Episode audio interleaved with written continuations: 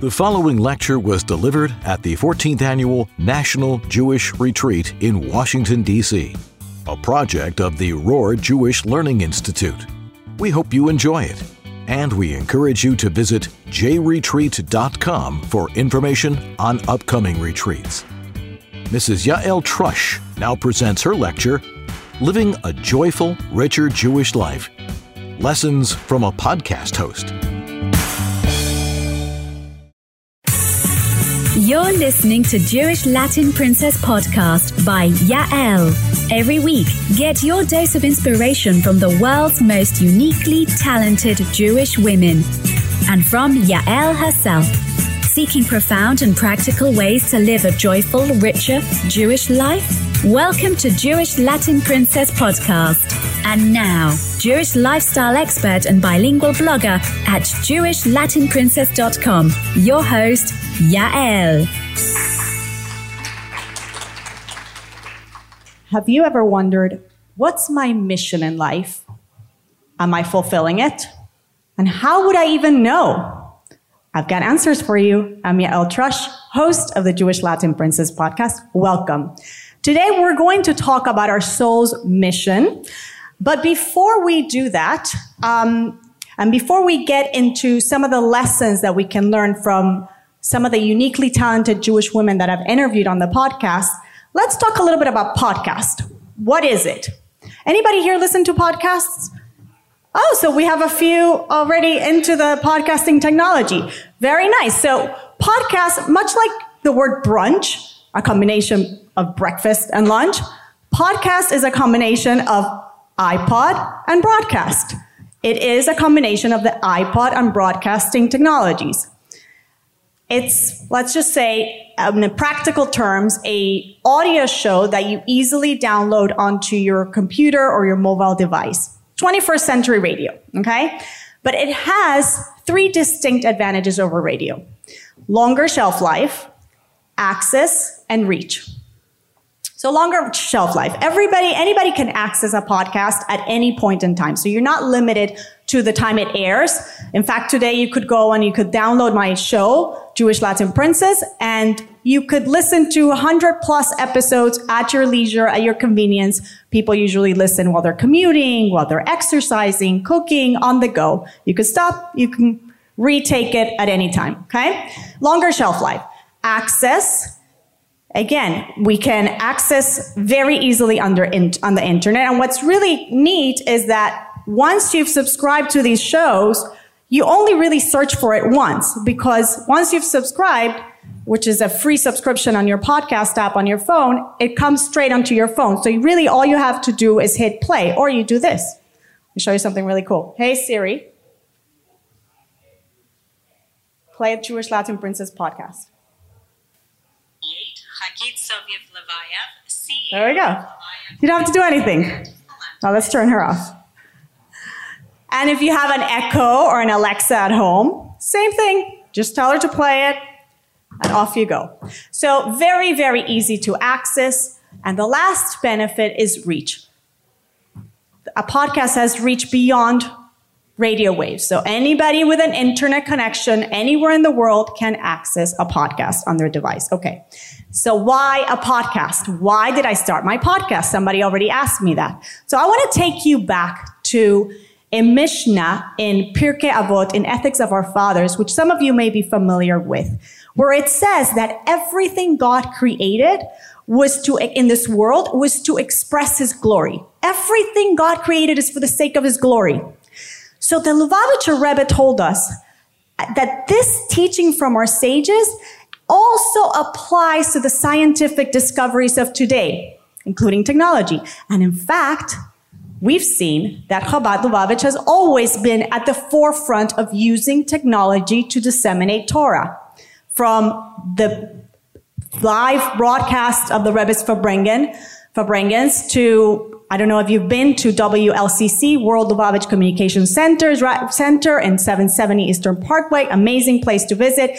To the beginnings of Chabad.org, the largest Jewish website in the world, We utilize it almost every day. Well, back in the 1980s, in the late 80s, when the world was not aware of the revolution that the internet would become, Chabad.org was already in, in its beginnings. So we've seen that, we see it in this beautiful retreat, the use of technology, social media, etc., etc.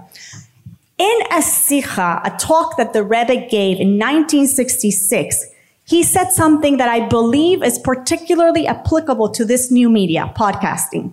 He said, there is a special advantage in using radio to, to teach Torah. Even if a person is not sufficiently motivated to attend a class, or even if they tune into the radio to hear something else, the words of Torah will reach him. This was my inspiration to launch my weekly show, the Jewish Latin Princess podcast. Now, to give you a little bit more background, more context, I was already teaching Jewish women for a number of years, and I already was writing on my blog by the same name, Jewish Latin Princess, and for Chabad.org and other Jewish publications. So when I, I got, when I understood that this was going to be the next new way and preferred way of consuming content, with the ability to reach thousands, perhaps millions of people, I said I have to launch a weekly show. So in my podcast, Jewish Latin Princess, I interview the world's most uniquely talented Jewish women. We go through their journeys. We talk about how they're using their God-given talents to transform God's world for good. And so we go through their journeys and I extract different Jewish lessons that we can all apply for, in, for our lives, for my audience, even for my guests themselves. So we, that's part of the conversation. Now, as I started to develop the idea for the show, I had to consider three particular things, three things in particular. Number one, the power of personal stories. Number two, the unique circumstances of women. We're going to talk about that. And number three, that people want positivity. So the power of a story. You know, like the Rebbe suggested before, not everybody's necessarily looking for a Torah class, but everybody loves a, a good story. Everybody enjoys a story. In fact, the Torah emphasizes the use of stories for learning. The whole book of Breshit, of Genesis, is full of stories. The Midrash is full of stories. This, our Passover Seder is our national story stories of tzaddikim, stories of our bubbies and our zaidies, right? This is the way that we've passed down Torah. Stories are a very powerful tool for learning. So we can learn Torah concepts through personal stories, especially if they are well curated and you have a host who can extract these concepts from the story, namely me. So then we have the unique circumstances of women. The reality is that women are very, very busy right? We don't, we seldom have the time and the luxury to carve out time like this retreat to really sit down and learn. Women are on the go. So I knew that anything that would be portable, that women can access as they're doing, are uh, going about their busy, busy schedule without incurring another time commitment would be really, really good for women. So that's women. And then ultimately, people want positivity. I bumped into somebody yesterday. It was on Tuesday after Tuesday evening. And she stopped me here in the retreat and she said, I just want to say hi. I listen to your podcast and it's just so nice and it uplifts my commute. And that, that's exactly what it is. She's, I gained so much from it. And then her husband turns around and says, she quotes you all the time. so, and I had a listener from London. It's actually beautiful to see where people are writing in from where they're listening from. She told me she, she listens all the way in London and she wrote that she says, I love that your interviews are light and interesting. And she says, and nothing news related about the hard times that people like talking about. That's what she said. I love that you focus on inspirational women for us to enjoy and learn from in a positive way. And that's exactly what we're what I'm trying to do. This is a positive space where people learn lessons. They can feel empowered to take positive action in their lives. Okay. So now we can learn a lot of lessons from the hundred plus women who I've interviewed on the show. Okay. But today I want to focus on learning from their stories particular lessons on how to discover our soul's mission in the world. Okay. We're all familiar with this concept, with the concept of a mission, I'm sure. I went to business school. I have an MBA from Stern, from New York University. And it's very obviously when you go to business school, that's one of the fundamental things you talk about. A mission. Every business has to have a solid mission statement and you learn how to craft one and so on. Well, we learned it from God himself, right? Every creation has a mission. In fact, Rabbi Shimon Jacobson put it so nicely when he said that this mission is central to who they are. For example, the sun's mission is to shine. The waters is to hydrate. The birds is to fly. They know it. They come programmed. They know what their mission is.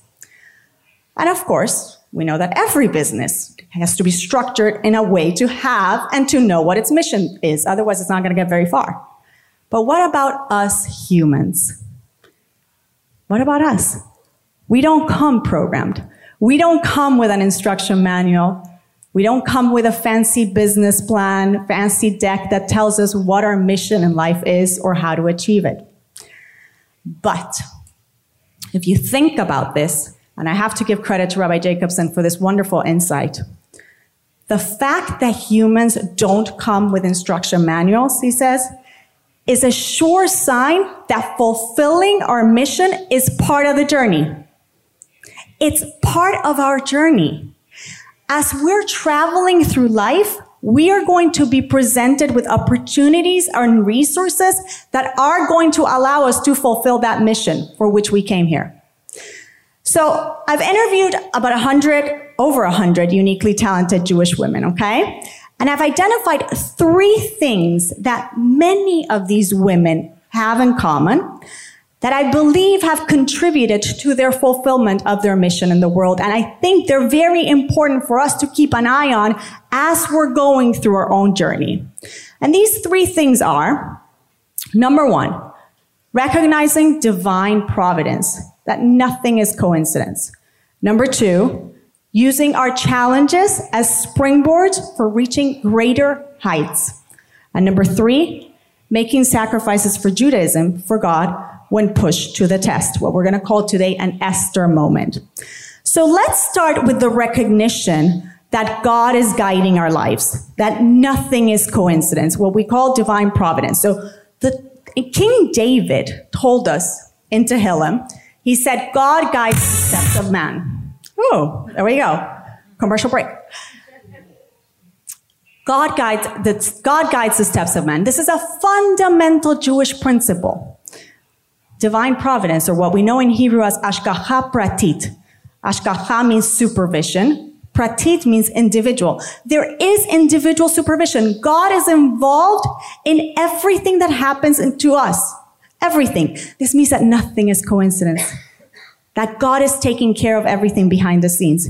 Therefore, we can be calm and confident that everything that is happening is purposeful and somehow contributes to our unique mission. Do we always know it? Do we always see how things are purposeful or why they're behind, the why behind all of it? No. But as one of my guests admitted to me, just having this awareness can be transformational. Her name is Mirta Ines Trupp, and she is the author of multiple historical fiction novels. And she told me that she only learned about divine providence as an adult, actually through Chabad, but that it's become such an important part of her life, such an important concept in her own personal life that she in fact incorporated it into the narrative of and the, weaved it into the characters' lives of her latest novel, which was very appropriately titled Destiny by Design. Let's hear what she said. It also helps um, just on a daily basis when something happens and it ends up irritating you. You, it's now given me a moment to take you know, just to pause and say, okay, yeah. it's, t- it's just telling you, look around, what is happening? What are you meant to be seeing with this? Why is it being brought to your attention? Just very subtly, yeah. it has changed my life. It's changed her life.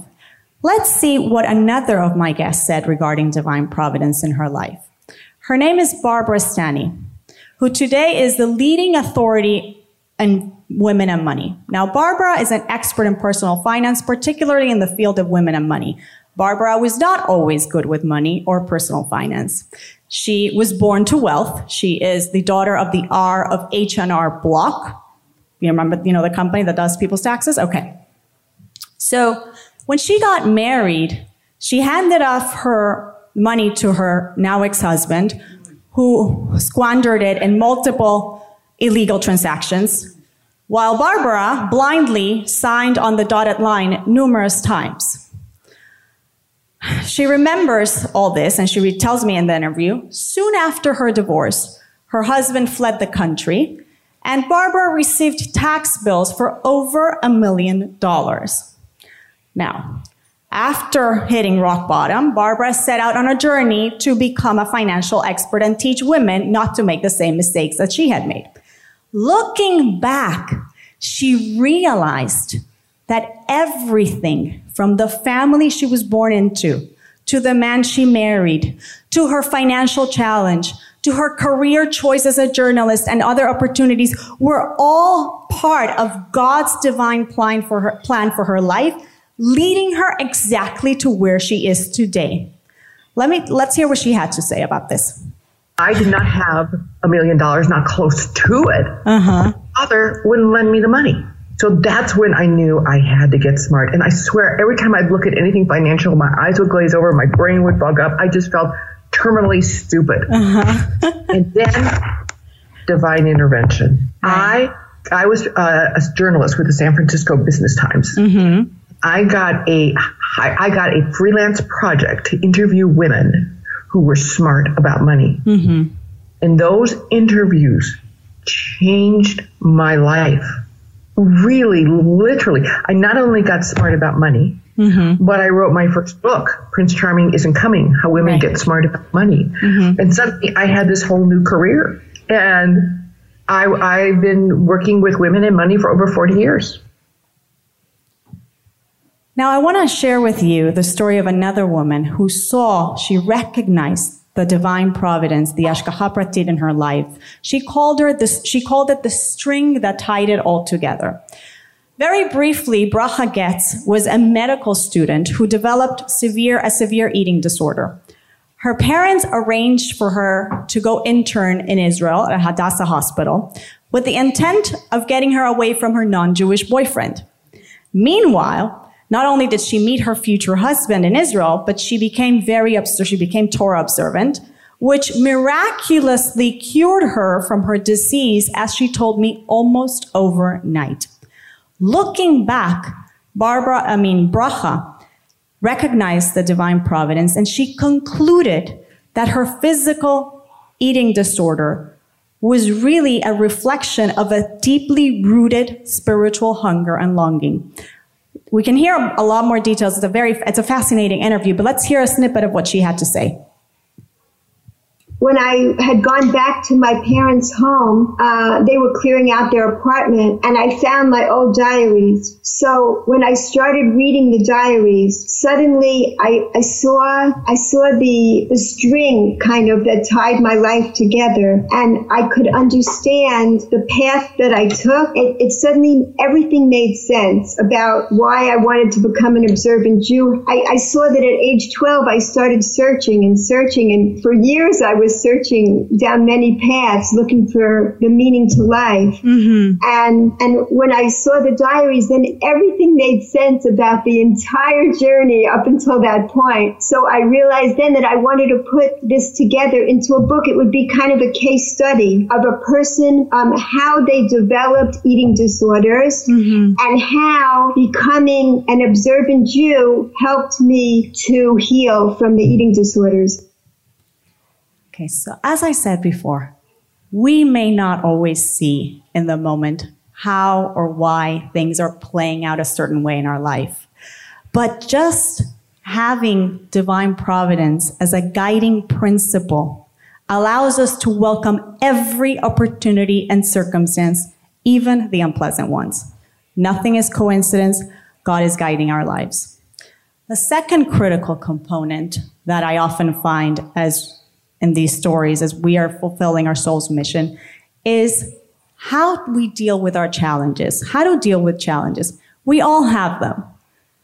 But the key is to know that every challenge has a purpose and has the potential to springboard you onto greater heights.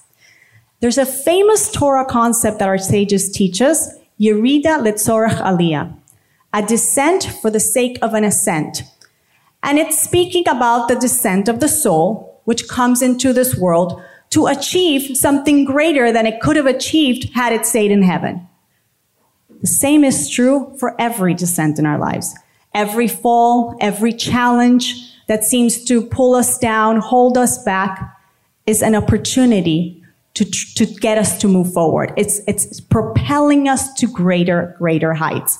In other words, there is a purpose. Our challenges are not in vain. And philanthropist and CEO of um, Leviev USA, my friend Hagit Leviev, she said it best when I asked her, what are you most grateful for, Hagit? And I'm also grateful for the challenges because I know that Hashem is trying to teach us a lesson, trying to make us learn from them and become better, better people.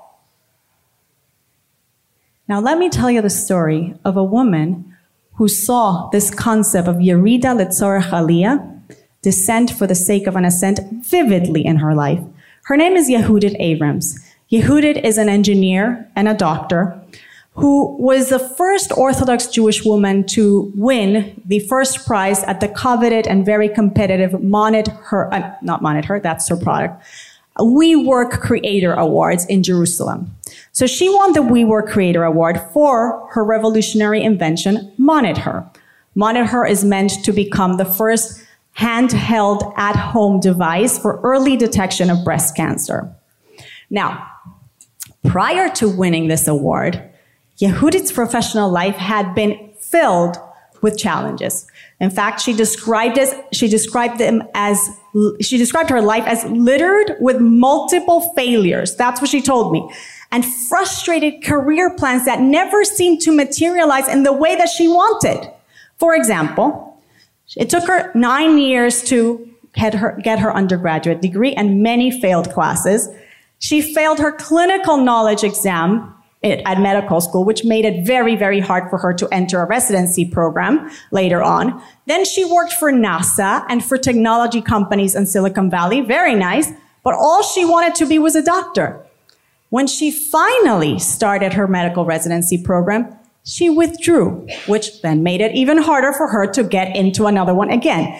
In the meantime, Yehudit continued to work for medical technology companies, which in fact rejected most of her input and her ideas.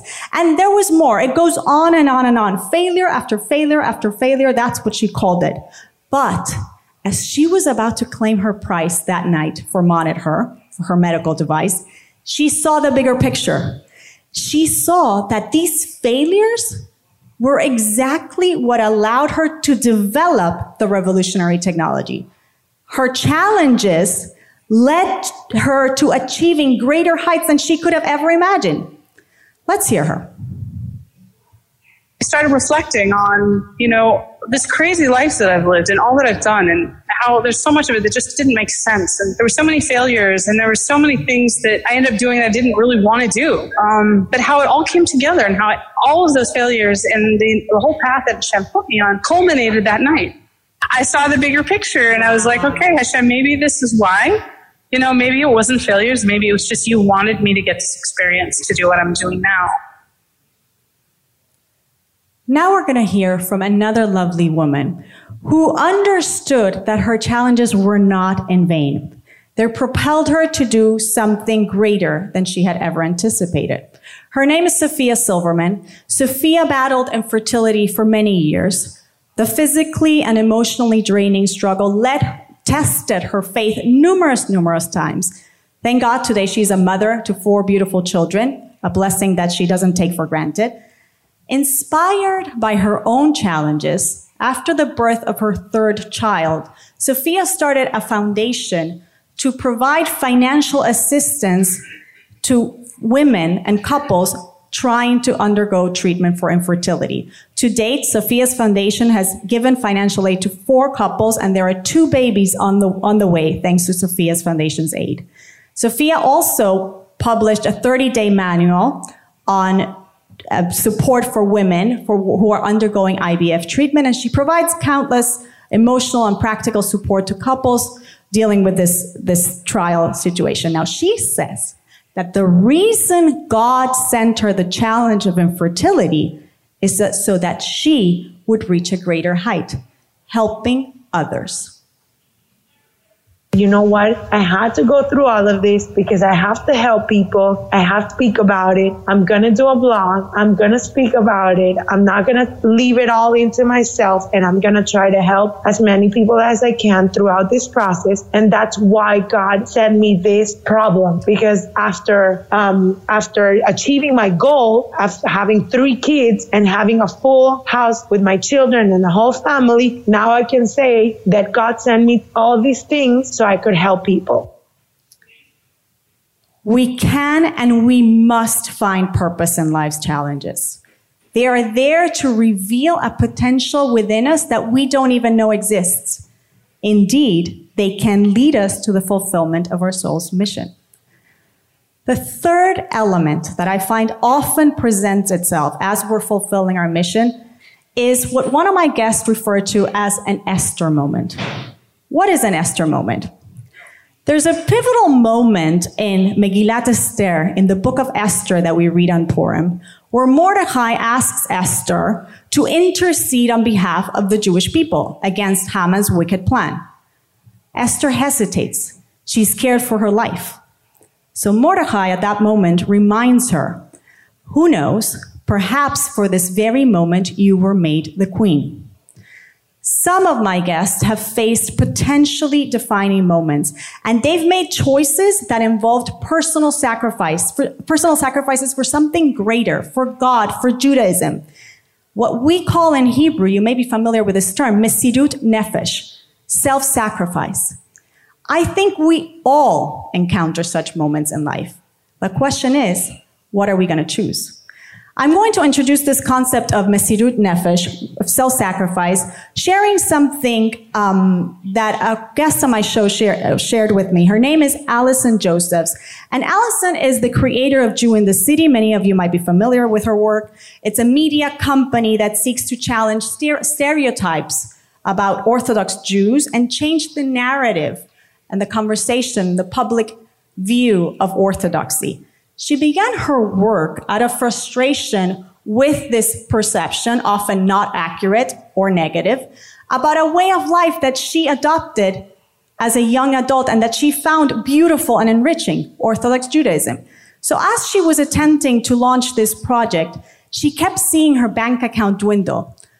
And logic might dictate that she give up, but she didn't. Here's what she said.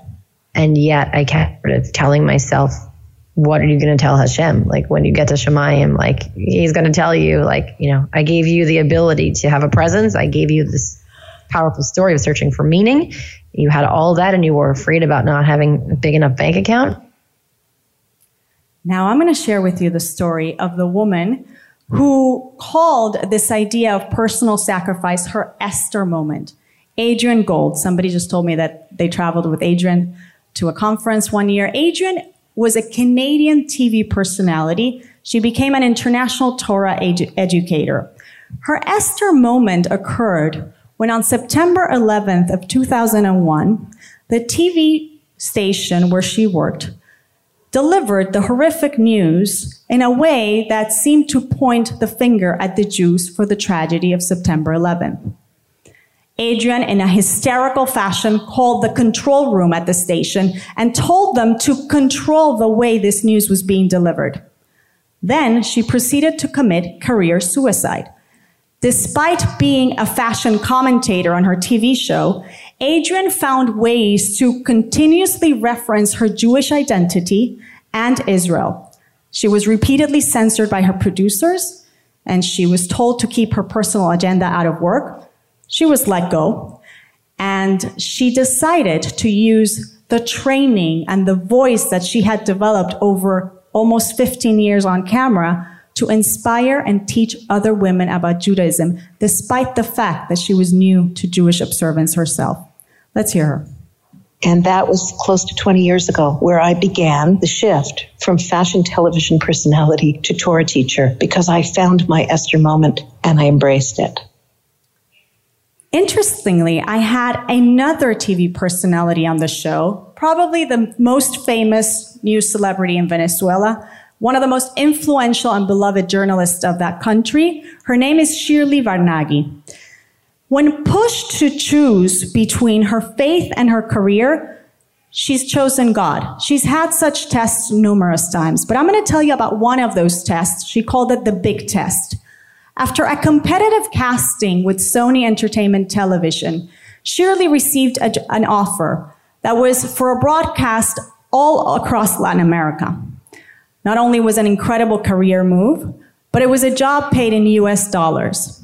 There was just one tiny detail. She was to be on live television Monday through Friday at 9 p.m. Shabbat. Shirley was very, very torn. She didn't know what to do. She finally decided to call the vice president at Sony and reject the job offer. She told him why. He was furious. The chutzpah of this young Jewish reporter Sony is offering her the job opportunity of a lifetime and she's saying no. She was devastated, but she, that was the choice that she knew she had to make. Now, Shirley, it's very interesting because after a few weeks, an unexpected turn of events, she didn't expect this. And all of a sudden, the same executive calls her back and offers her to pre-record her Friday segments or Friday evening segments. Now, let me tell you that Shirley's career has taken off tremendously ever since. And till today, well, actually, I just want to mention also that she mentioned to me that she's, because of her influence and everything else, while it hasn't been easy, she says that she's gained tremendous respect from her peers because of her tenacity and her conviction. Everybody's well aware of where she stands. Till today, she stands by her willingness to put God before her career. In fact, she told me that before she goes on the air every day, she covers her eyes and she says Shema Israel. So I said, Shirley, why? She says, because Judaism teaches us that the mouth is the most powerful organ in the body. And so every day I ask my, I ask God before I go on air that he should put the right words in my mouth. I'm going to play a very short snippet of what Shirley said to me. It's in Spanish, but I'm going to translate right away. It's very short. En elegir entre mi religión y mi carrera elegí mi religión y al final Dios, al final Dios terminó recompensándome con otra oportunidad. So Shirley just told us that she had to choose between her career and God many times, and in the end, she chose God, and He provided her with better opportunities. Ladies and gentlemen, we might not all have a dramatic Esther moment where we have to choose between God or life, God or career, Jewish identity or else. But we do have Esther moments when we have to make a choice. What will my response be as a Jewish person? What will I choose? And so when opportunities to do good come our way, even if they present, if they come involving a personal sacrifice, even if they might be difficult, we need to ask ourselves, we need to stop and ask ourselves, who knows? Perhaps I was created for this very moment. Each and every one of us is a uniquely talented soul, sent here by God Himself, and God gave us, gave us all a general mission. The Torah tells us, the sages tell us in the Torah that that mission is to serve our Creator. And the language of the mystics is to make a dwelling place for God in this world. But we're all so unique. Every, we fulfill our mission in very unique ways. Every talent, every personality, every strength, every weakness, every internal resource that we've been endowed with is unique. And every circumstance, every external circumstance in our life is unique. The family we were born into, the places we grew up, our careers, our financial resources, the people we interact with, the places we visit, all unique. So how do we ensure that our soul is doing what it's meant to be doing, what it was sent here to do, that we are making our unique contribution to God's world? So, like many of the women on the show, we first start by recognizing that nothing in our lives is coincidence, that our every step is guided from above. Second, we transform every challenge into an opportunity for growth. And third, when presented with the difficult choices, we embrace our Esther moment. Now, what I'd like to do is conclude with a fun part of the show, which I call JLP fill in the blanks. And this is how I coronate all of my guests at the end of the interview.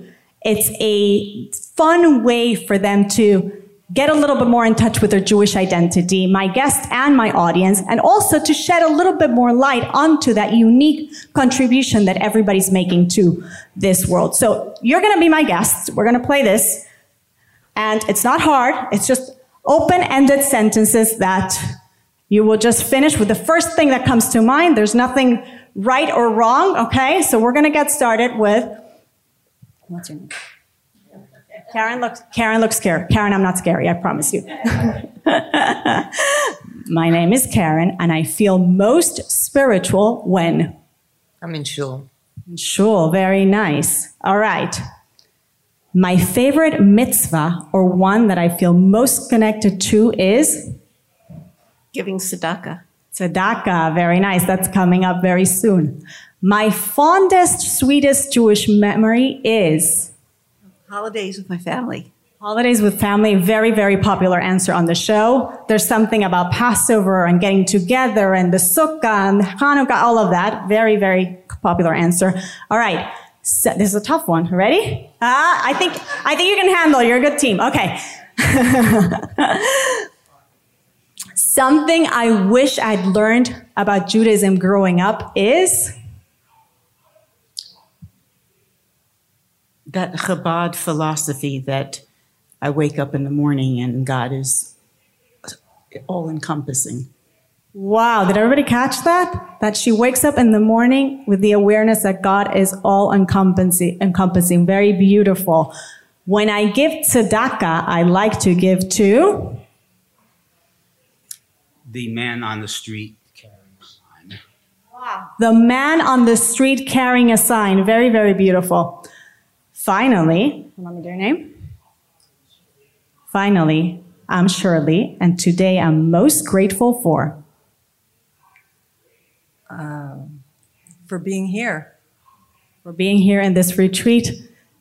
My name is Yael Trusch. I'm the host, and today I'm most grateful for being here with all of you, this wonderful opportunity. May we all be very blessed in the fulfillment of our individual missions so that we can fulfill our collective mission of being, be, bringing the final redemption to the world. Thank you. Now I'm very happy to take questions. Yes. How do I find all these women, these winner, women to interview? I stalk them.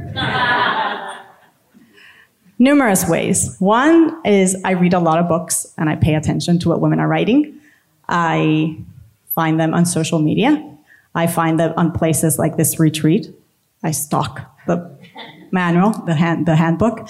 Um, and I have a lot of people that my guests, my, my audience, my listeners suggest to me. So it's a combination of all those.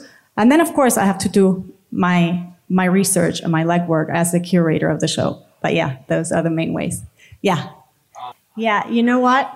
I'm very happy that you asked that question. Thank you because we're about to conduct a survey to get that feedback. Um, my guess, it's 99% women, um, at least from the people that write into me or that call or that interact with me on social media. It seems to be women, um, but certainly men are not excluded. My husband can tell you that he enjoys the show very much and always comes back home says i learned so much from your interview today so um, but yes it is I, I would guess it's primarily women other questions Yes. I'm going to repeat her question. So she says, We talked about divine providence. Am I responsible for the bad choice? I, is that my responsibility? And the short answer to her question is yes and no. Yes, you're responsible for the choice. Now, God is behind all of it, and that choice is leading you in a certain way. So it's a very, very complex topic. But yes, you have to assume responsibility for your choices. Other questions? Yes. Oh, see? You can tell her. we were in a hap- I, I ran a happiness workshop earlier this week. So yes, I'm from Puerto Rico. San Juan.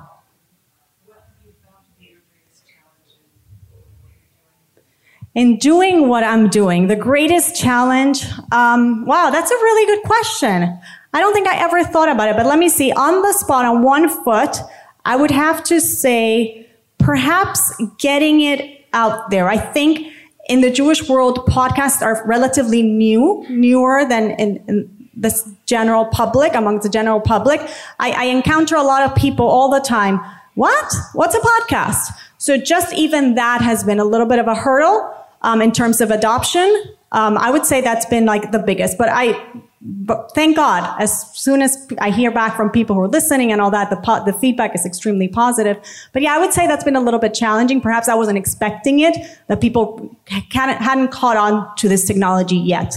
But I think m- many people, once they do, they really enjoy it because of what I mentioned before. It's really on the go. You could do it as you're doing other activities and gain a lot from it. So yes.